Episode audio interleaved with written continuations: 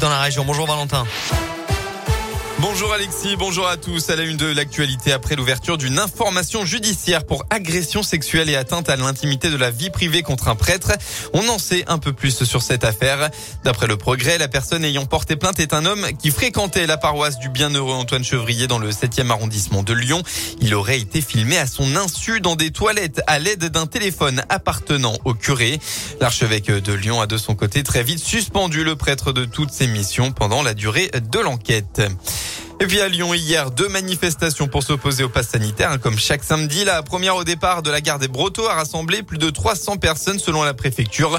Le second cortège a lui pris la direction de la place de Paris avec entre 100 et 200 personnes mobilisées. Un accident dans l'Ain, ça s'est passé sur la départementale 1079 à hauteur de Saint-Jean-sur-Velle, près de Mâcon en fin de matinée. Un choc violent entre une moto et un véhicule léger. Polytraumatisé, le pilote âgé seulement de 15 ans a été transporté en urgence absolue à l'hôpital Édouard Herriot de Lyon. Les sports, on passe au foot. Septième tour de la Coupe de France. C'était le choc des extrêmes hier après-midi à Craponne. Saint-Cyr-Collonges, pensionnaire de Régional 3, recevait un club pro, Grenoble, équipe de Ligue 2. Les Rodaniens y ont cru, le public aussi. Défaite 2 buts à 1, mais les Saint-Cyros ont été au rendez-vous. De quoi d'en rendre fier leur président, Hassan Baba Arbi. Moi, je me suis dit, c'est une Ligue 2 qui joue contre une R3. On avait peur d'être un peu ridicule et de prendre vraiment, euh, on va dire, la, raclée. On a été à la hauteur de 1. Euh, on aurait pu euh, peut-être revenir sur un malentendu à 2-2, peut-être aller jusqu'au penalty. Mais déjà, le parcours qui a été effectué pour nous, le club, c'est une grande fierté. Moi, je suis fier de mes gars, fier de mon coach, fier de tout ce qui a été monté depuis le début. Ça fait déjà 10 jours qu'on est sur cet événement. La préparation invisible, on va dire, qu'on voit pas.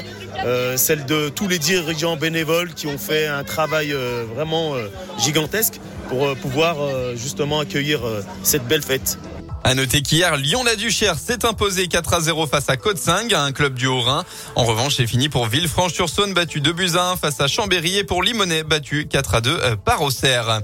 Un mot euh, de l'équipe de France. Les Bleus ont fait le spectacle hier soir pour l'avant-dernier match de qualif pour la Coupe du Monde. Résultat 8 à 0 face au Kazakhstan. Mbappé a marqué un quadruplé. Benzema un doublé. Les, les tricolores sont désormais qualifiés pour la Coupe du Monde 2022. Et en basket, soir de derby pour l'Asvel à domicile. Les Villeurbanais, deuxième, affronteront la JL de Bourg, septième en quête de régularité. Coup d'envoi de la rencontre à 17h. On passe à la météo de votre dimanche dans le Rhône. Enfin, à nouveau une journée sans soleil. Comme hier, la grisaille va dominer le département avec même quelques averses qui sont une nouvelle fois prévues, mais ça reste encore très localisé. Côté Mercure, enfin, vous aurez au maximum de la journée entre 7 et 11 degrés.